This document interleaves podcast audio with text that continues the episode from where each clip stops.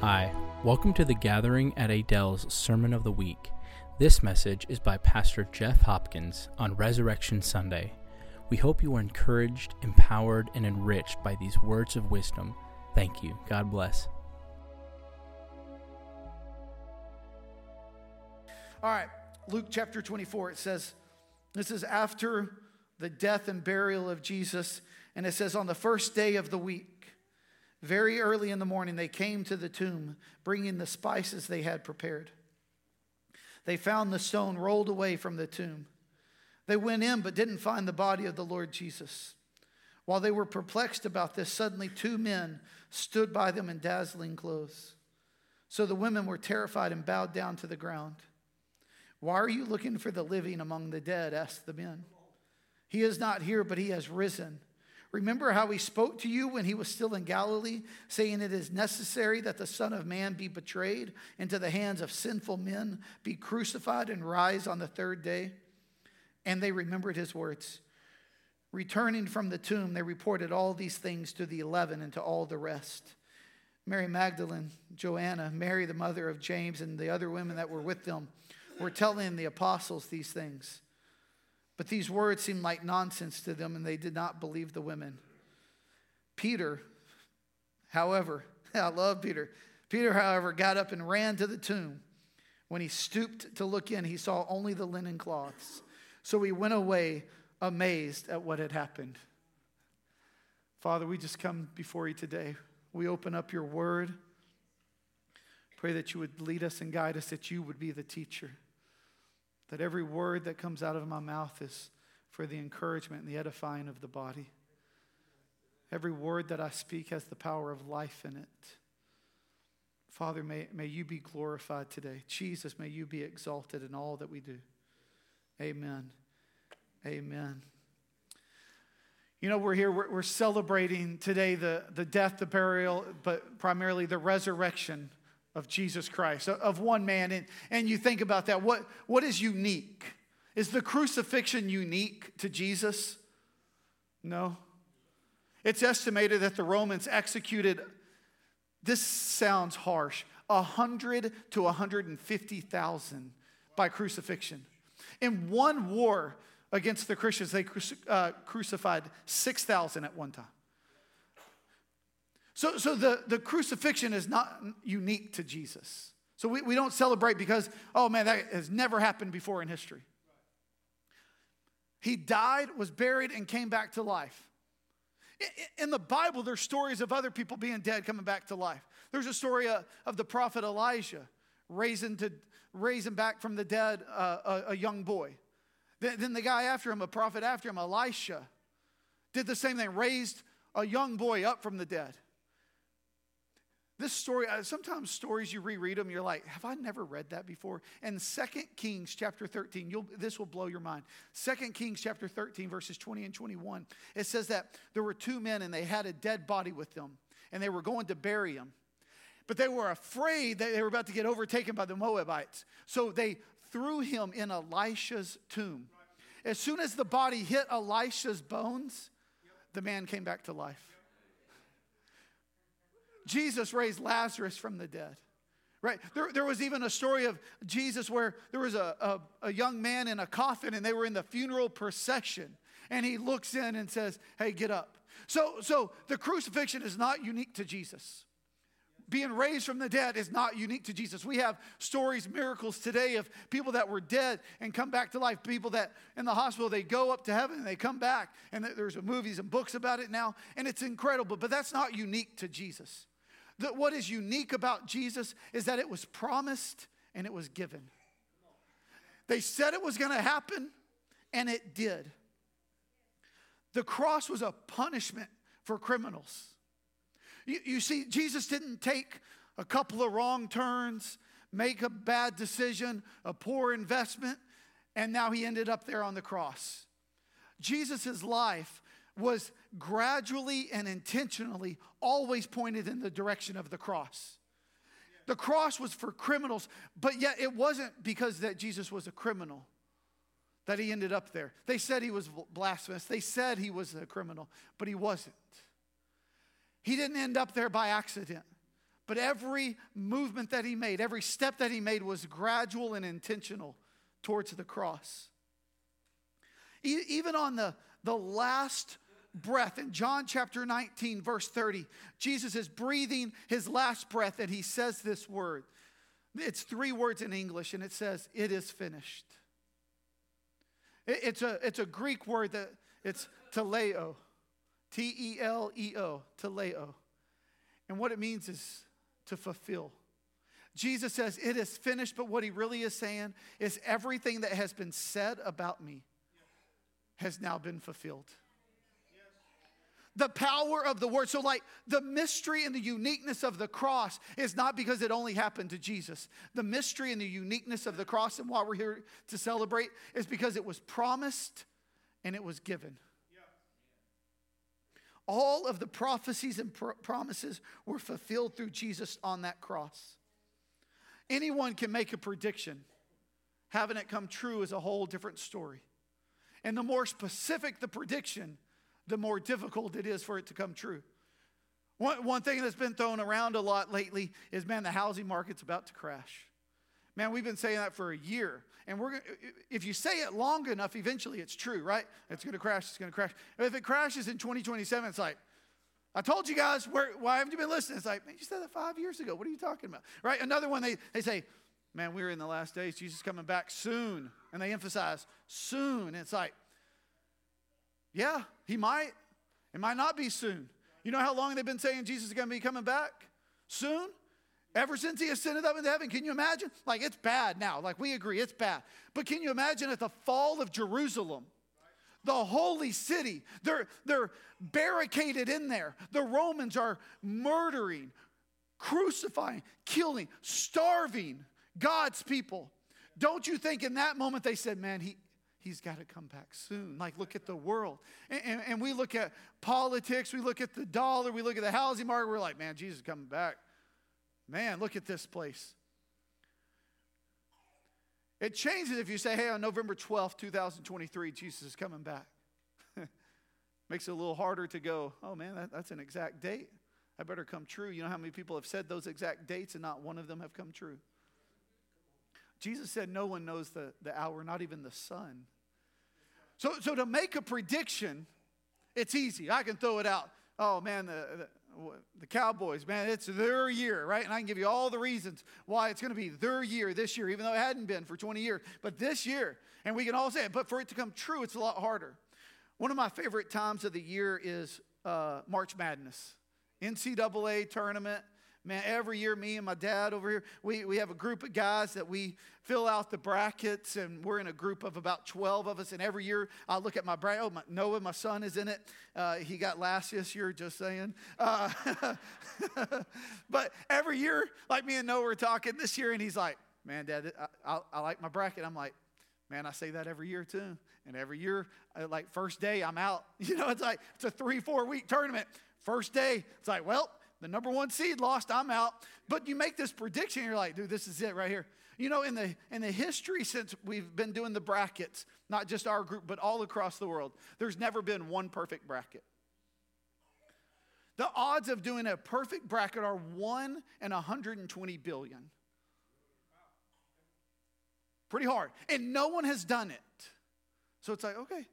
That's some pretty bad odds. I don't feel so, you know, if I would have known that before, I probably would not have been as confident. Like, this is the one. All you 120 billion people are going to have to pay up today because I got it. Nope, I'm wrong every year. The prophecies of Jesus, if you were to take just 8 of them, just 8 of the prophecies, the number that everybody agrees on is 48, and there's, You dig a little deeper, the theologians, people not like us, they dig a little bit deeper and they can come up with like 496.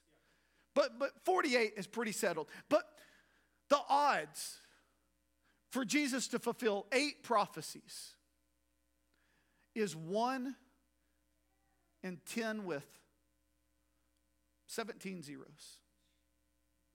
120 billion has, I believe, 10 zeros. Could be wrong.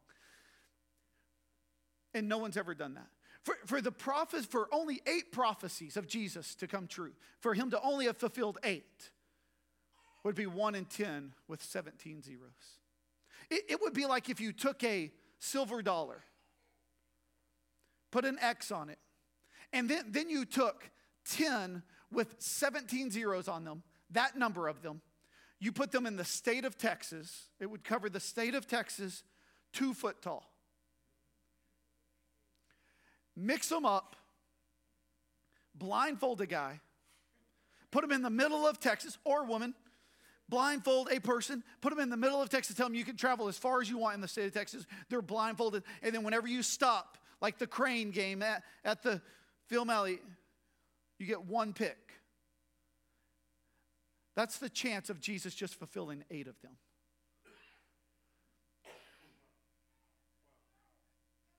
What's unique is he fulfilled every prophecy and promise that was written. Every letter of the law, he fulfilled it.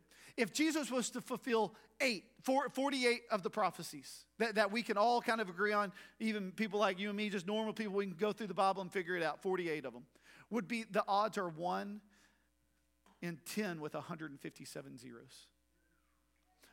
Nearly impossible. And yet he did it.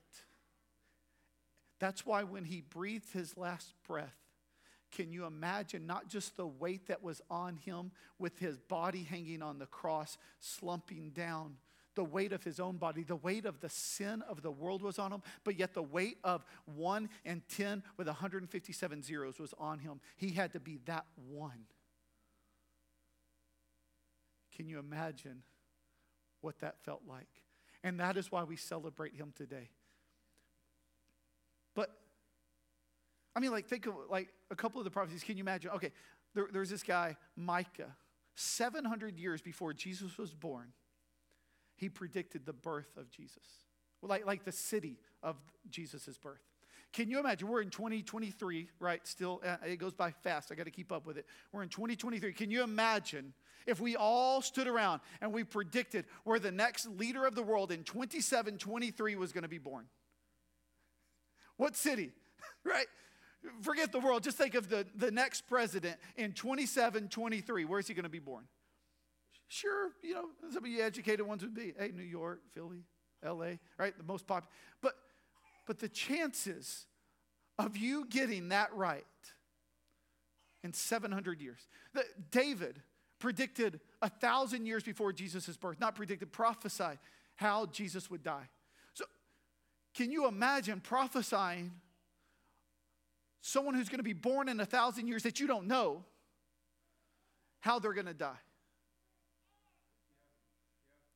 I mean, just unreal the prophecies that Jesus, like, you can think of some of the easier ones to fulfill, right? But he fulfilled every one of them. No matter how great those odds were, it was on his shoulders, and he fulfilled them all.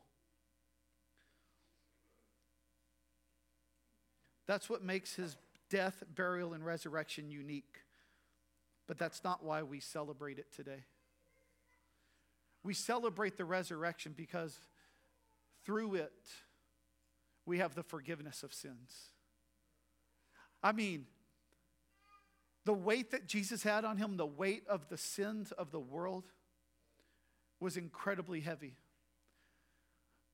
But the weight that you have to carry around of your own sins, can you imagine if there was no forgiveness and you had to hold on to all of them for your entire life? You never got to go, Lord, I just give you this right now. Man, the way that I did that, the way that I thought about that, and you just had to throw it on you time and time again. His death, burial, and resurrection is unique, but that's not why we celebrate. We celebrate because there is forgiveness of sins, that by his body and his blood, his body was broken for us, his blood was shed for us, for the forgiveness of our sins. We now get to stand clean before the Lord. Like there's nothing that the enemy can go, oh, well, Tony, you're a liar. No, man, I was a liar. That's the old me. You know, there's nothing no accusation that the enemy can throw at us that cannot be forgiven. He can say, oh, Jeff, you love Dr. Pepper too much. And you're right. But I'm forgiven by the blood of Jesus Christ. Before Jesus, it was the blood of bulls and goats and rams. It was grain offerings, a dove offering. You would offer up these sacrifices of other animals to appease God. The blood of bulls and goats and rams never forgave anybody. It only delayed the payment. The payment was always necessary. I use the illustration of when you go and pay with a credit card, you're not actually buying anything with a credit card. You're delaying the payment for 30 days. When you pay the credit card bill is when now you have bought that new TV. You've delayed it by 30 days. The blood of bulls and goats and rams never forgave you, never made you right with God, never had God declare you the righteousness, never made you clean. Because in Isaiah it says, though your sins were like scarlet, you'll be white as snow. We celebrate the resurrection because now I can walk forgiven. It says, the word says that there is no shame, condemnation for those who are in Christ Jesus. Does that mean that we'll never sin? No, we're going to sin. But there's forgiveness over that. It says where sin abounds, his grace, the Greek word there means superabounds. Where sin is present, his grace is there even more present. Ephesians 1:7, I think it's up on the screen. Do you mind if I just read it from there? It says, in him we have redemption through his blood, the forgiveness of our trespasses according to the riches of his grace. In him we have redemption through his blood, the forgiveness of our trespasses, of our sins. Through him. We celebrate this resurrection because, man, I can stand before God pure and clean. The things that I did yesterday, the day before, when they are confessed, they are forgiven. Not just like in the moment, not just, oh, okay, let me go back to the cross. No, all of sin for all of mankind has already been forgiven. Every sin you will ever commit your entire life, that your kids will ever commit, that your mom and dad have ever, they've all been forgiven. The resurrection matters because not only is there forgiveness of sin, but it broke the power of sin over us. If you are a Christ follower, sin has no power over you. That's a powerful statement. Sin has no power over you. Sin had no power over Jesus. He was tempted in every way that you and I were tempted, but yet it held no power over him. In the same way, you and I are able to walk in that same power and authority, and we can tell sin no. Before Christ Jesus, before his blood, his death, burial, resurrection, we were powerless to sin. We could try, we could want to, we could self-will it for as long as our self-will would last. And some of y'all's is a lot longer than mine, and you could do really good at it. But without the resurrection, there would be power of sin over you still. Romans 6:6-7. It'll be up on the screen. Look at this passage. This is a good one. It says, for we know that our old self was crucified with him, so that the body ruled by sin might be rendered powerless, so that we may no longer be enslaved to sin, since a person who has died is freed from sin. See, I'm not making it up. I got it straight from the word. That the body ruled by sin might be rendered powerless, so that we may no longer be enslaved to sin. We were slaves to sin. Sin had all the power over us, and now the power is in us. The same power, the word says, Colossians 2, says that the same Spirit that raised Jesus Christ from the dead lives in us. Everything that Jesus had access to, we have access to. Every ability that he said to say no to sin, we have that ability also. We are no longer slaves to sin. That's exciting. Because if we are no longer slaves, then we are sons and we are daughters. Where before Christ, we were slaves not just to sin, but to the patterns of this world. We were trapped in cycles of sin. But now we're a son. We're a daughter of the risen King. And now we're free from that. You see that the son doesn't have to work. like a slave does. The Son has access to everything that the Father has access to. I'd like to tell this story of Mom and Dad when I was growing up. I would go to, this is back in Strawn where you could still have a charge account, and for lunch we'd go in there and we'd charge up lunches, and some of us would charge snacks and dinners and breakfasts and snacks in between there, skip class and go get that. And it would lead to some hard conversations, not really hard for them, hard for me to have to hear. But now I hope they're seeing that I was just acting as a son. I had access to everything that the Father had.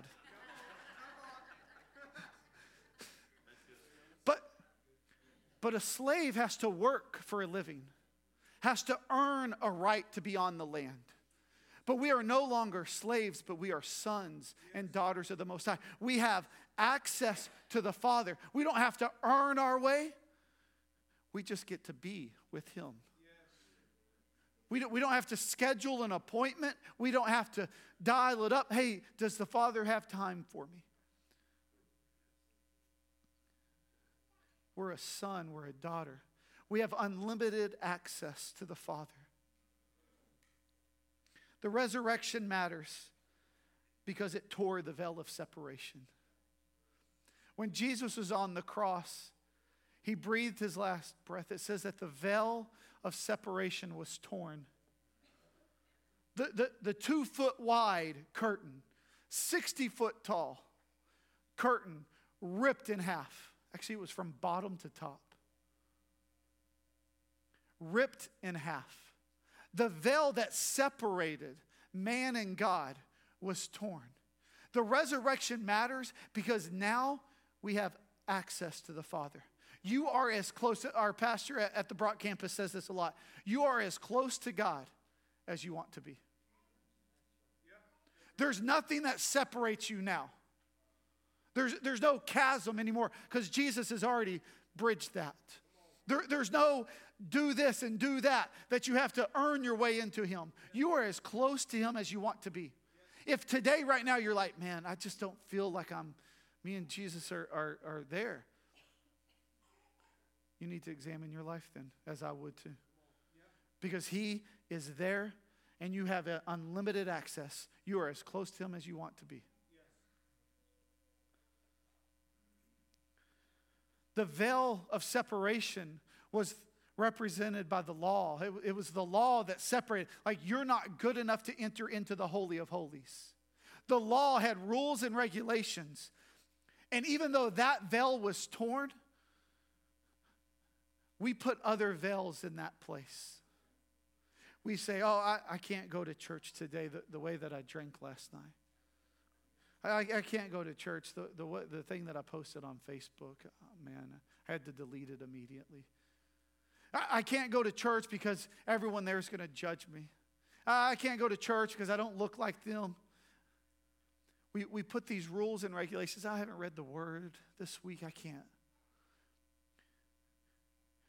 We put the veil of rules and regulations in place of the veil that separated us from God. And what I'm saying to you today, that veil of separation is done. You don't have to earn your way to church. You don't have to earn your way into His presence. We are no longer separated from Him. With that veil, religion will let you get close, but it'll never let you in. Because they'll always tell you you're not good enough.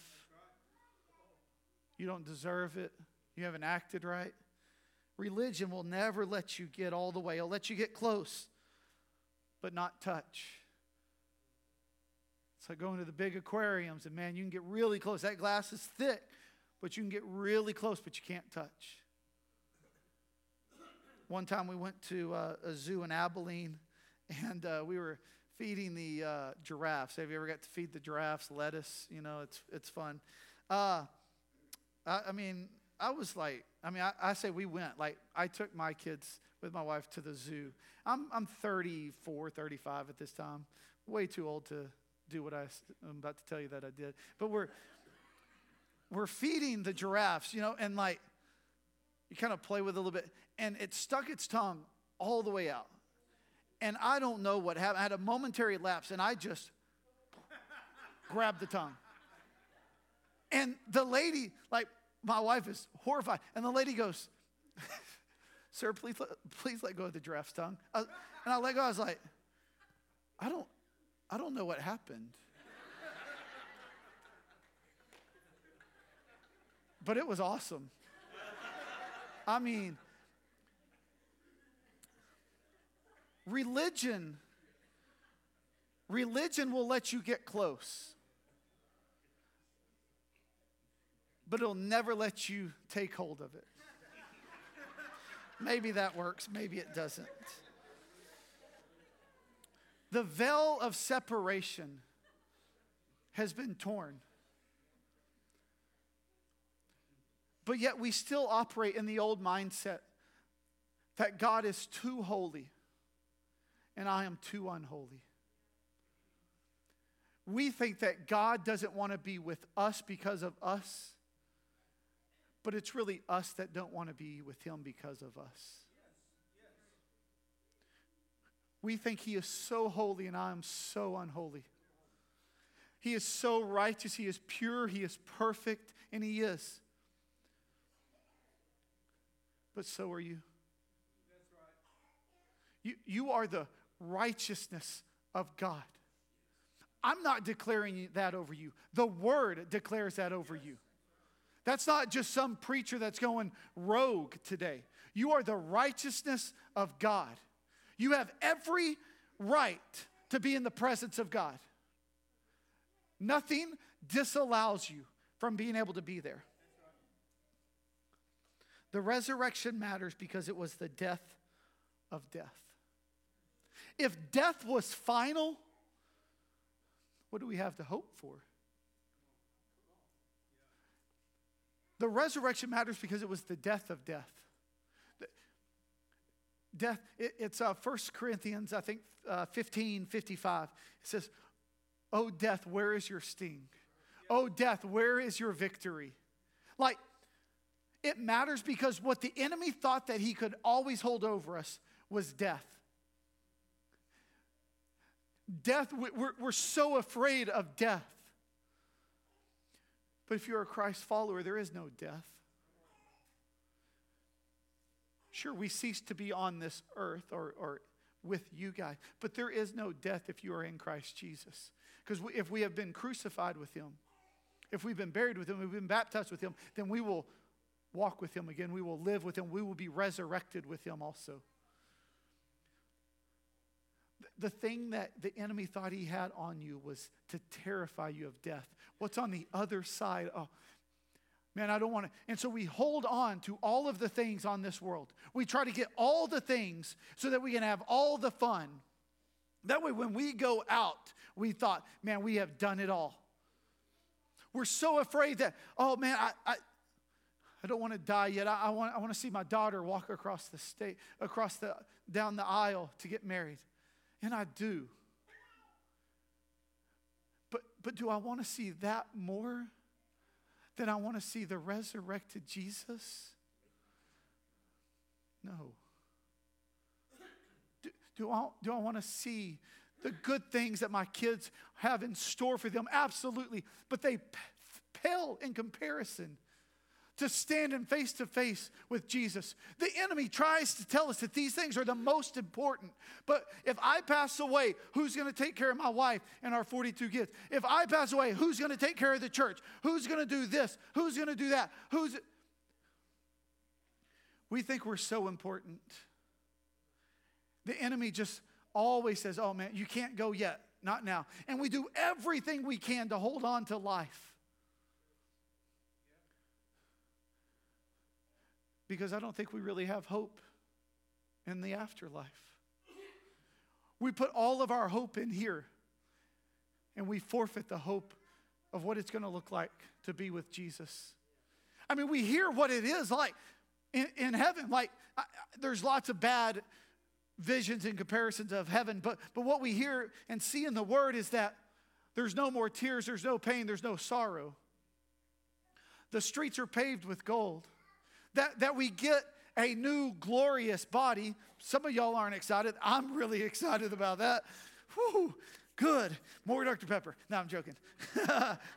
It's all passes away anyways. But like a new glorious body, streets paved with gold, eternity with the Father, never separated from Him. You're with Jesus, no tears, no pain, no sorrow. And yet we are like, I'm holding on right now, man. No, this is where I want to be. You serious? You'd rather be here? I'm not going to say in your bodies because that'd be rude, but I'll say it for me. I would rather be here in my body? No way. It was the death of death, and I have hope, and the resurrection matters because, man, I can put my hope in Him because there is something more than what's going on right here. Paul said in Philippians, Paul said, to live is Christ. To die is gain. He said to be present in this body, I'm only doing it for the Lord. Yeah. But to die, man, that's to gain everything.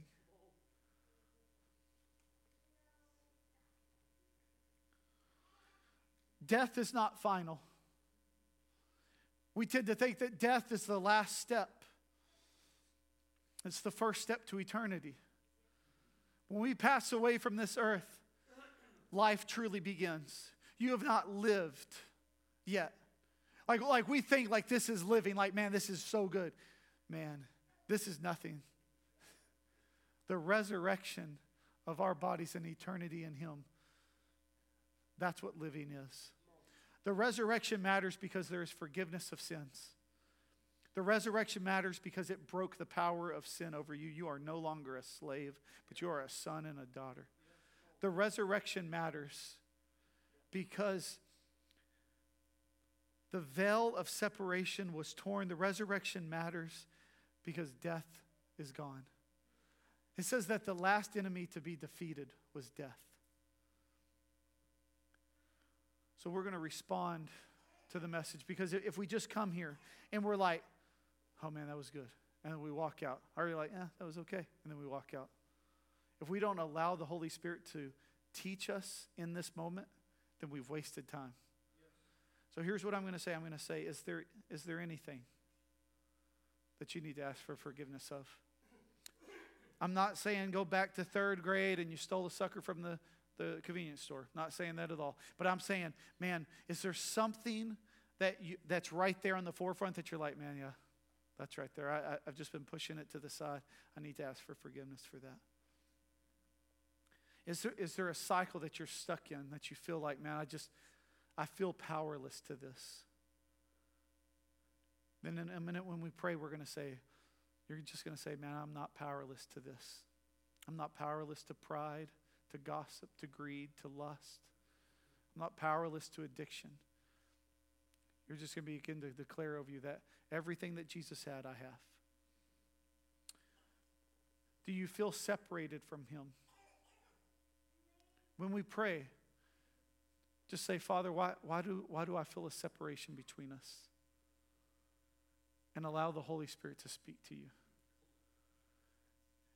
And the last one is, as we pray, just begin to say, Father, do I fear death more than I fear I'm missing out with you?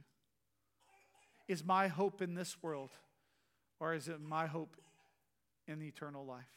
So I'm just going to pray over you guys. Genuinely respond in this moment. People are going to close their eyes, bow their heads, just because it's distraction-free that way. So everybody close your eyes. If in that moment something was spoken, you felt a prompting in your spirit. Maybe you've never felt that before and you're like, oh, that's different. I don't know what that is.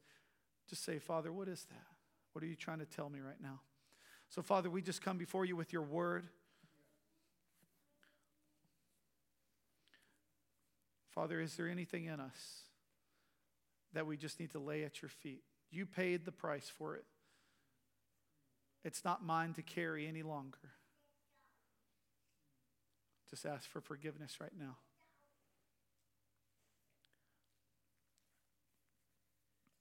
Maybe yours is, can't shake this one thing. It keeps getting me. I can go 3 days, I can go a week, I can go 2 weeks, sometimes a month if I really put my mind to it. Is there something that you feel like you're slave to? Just ask for the power of the resurrection to just reside in you. Strength to just say no. And the grace to walk that out. Do you feel separated from him? Ask him why you feel that separation. When he reveals it to you, just say, I see that. And then the last one, just ask him, Father, where is my hope? Is it in the things of this world or is it with you? And if you feel like it's in the things of this world, then just say, Father, I don't put my hope and my trust in whatever it is, my family, my job, my bank account, my cars, my kids. I put my hope in you. And I trust you. So, Father, you've heard the prayers of your people. Thank you that you do not turn a deaf ear to us, but that you heard every one of them. And now I pray for the grace to walk that out. Give them grace to please you, to honor you, to not walk in shame and guilt and condemnation anymore, to walk in the power of the resurrected King Jesus. In your name we pray. Amen. Amen. I'll be up here if the Lord brought something to your mind and you're like, man, I just need to talk to somebody about that. Me and Brady, Amy will be up here. We'd love to pray with you guys. If not, you are dismissed. Go get your kiddos. Oh, we got one thing. This is Dwayne.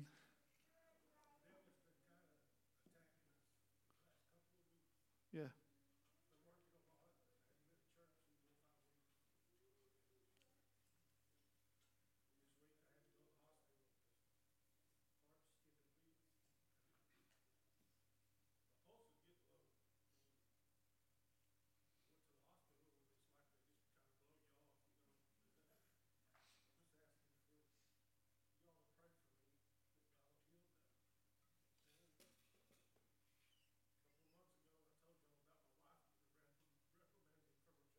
Yeah.